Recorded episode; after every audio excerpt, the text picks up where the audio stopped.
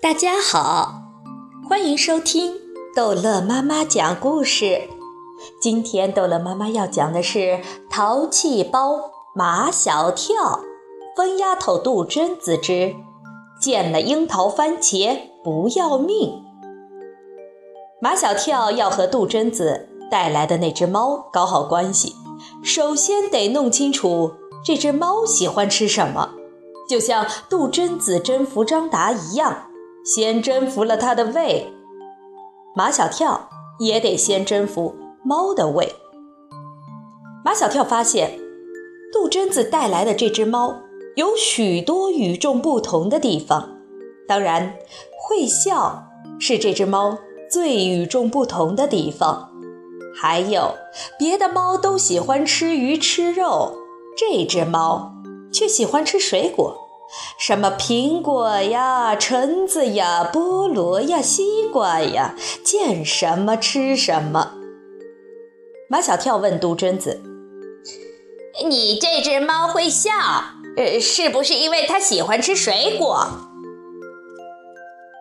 它最喜欢吃的是樱桃番茄。”杜鹃子说：“因为你们家没有樱桃番茄，它才吃水果的。”马小跳怪杜鹃子不早说，他说：“如果他早知道猫喜欢吃樱桃番茄，他会天天给它买樱桃番茄的。”杜鹃子还说：“这只猫见了樱桃番茄会不要命。”马小跳不喜欢吃樱桃番茄，味道怪怪的，但样子很好看，像樱桃那么红，个儿比樱桃大。第二天是周末。杜真子跟着宝贝妈妈和马天笑先生逛街去了。马小跳好不容易有了这么一个独自在家的机会，他可以单独和猫在一起，和它搞好关系。等他们都出了门，马小跳把藏在冰箱里的樱桃番茄拿了出来，这是他昨天就买好了的，买了三斤，没有让杜真子知道。他怕，如果他拿这些樱桃番茄去喂猫，猫怎么会知道这是马小跳买的？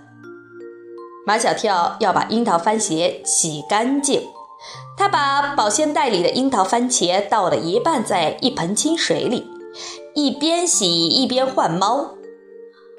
猫猫，快来看，我给你买了你最喜欢吃的樱桃番茄。猫迈着优雅的一字步，十分矜持地来到厨房里。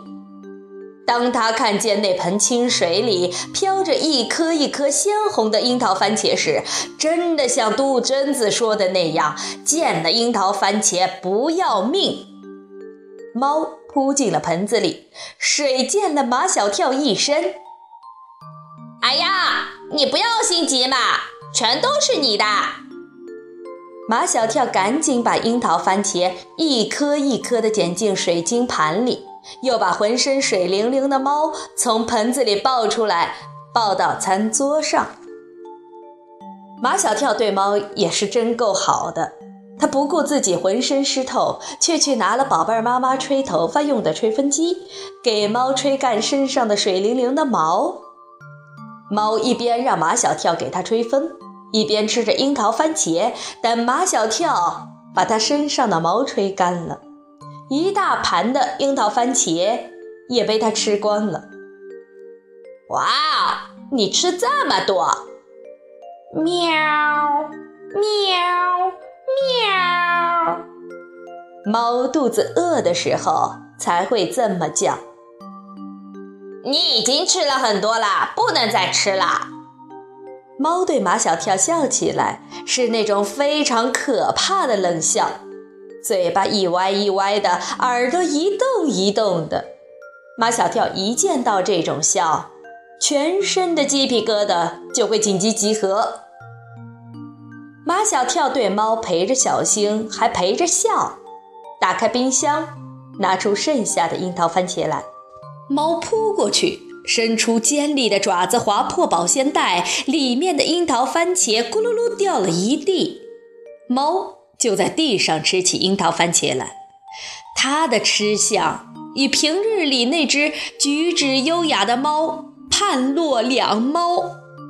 马小跳撇撇嘴。杜真子要求别人都要有绅士风度，可他自己的猫却一点绅士风度都没有。不过马小跳又一想，这猫见了樱桃番茄连命都不要，还会要什么绅士风度呢？猫狼吞虎咽，把地上的樱桃番茄一扫而光。马小跳看着猫的肚子一点儿一点儿地鼓起来。他蜷缩在沙发上，脸上带着慵懒的笑容。马小跳从来没有看见过他这种笑容，眼睛一眯一眯的，心满意足。马小跳怕猫睡着了就不好玩了。他知道这猫除了喜欢吃樱桃番茄，还有一大爱好就是看电视。马小跳赶紧给他放电视。电视里正在演一场美声音乐会，一个穿黑礼服的高音歌唱家正在演唱世界经典名曲《我的太阳》。他的声音具有金属的质感，气势磅礴，感染力很强。本来睡意朦胧的猫一下子变得十分亢奋起来，它立起身子，展开前肢，张大嘴巴，也唱了起来。哦，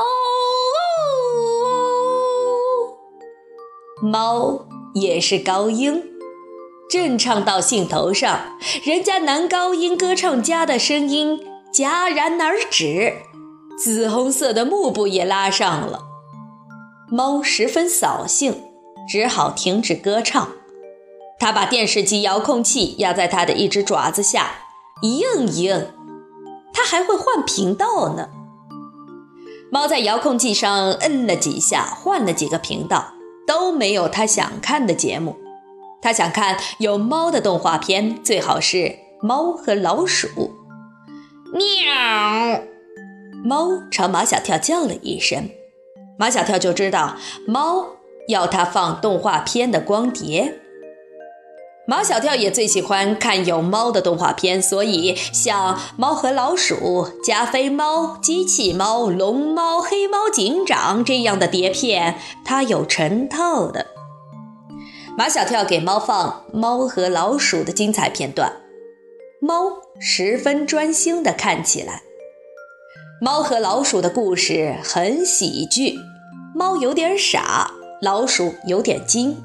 经常用小诡计让猫吃尽苦头，但是猫又离不开老鼠。如果没有老鼠的日子，猫的生活会多么枯燥无味呀！马小跳一边看电视里的猫，一边揣摩他身边这只猫的心思。不知道他看了这些猫被老鼠戏弄的故事，心里会有什么感想？咕噜噜，咕噜噜，马小跳以为猫在说话。你说什么？咕噜噜，咕噜噜。马小跳发现这声音是从猫肚子里发出来的。紧接着，猫向卫生间跑去。再接着，听见哗啦啦一声响。好了，这一集的故事就讲到这儿结束了。欢迎孩子们。继续收听下一集的《淘气包马小跳》。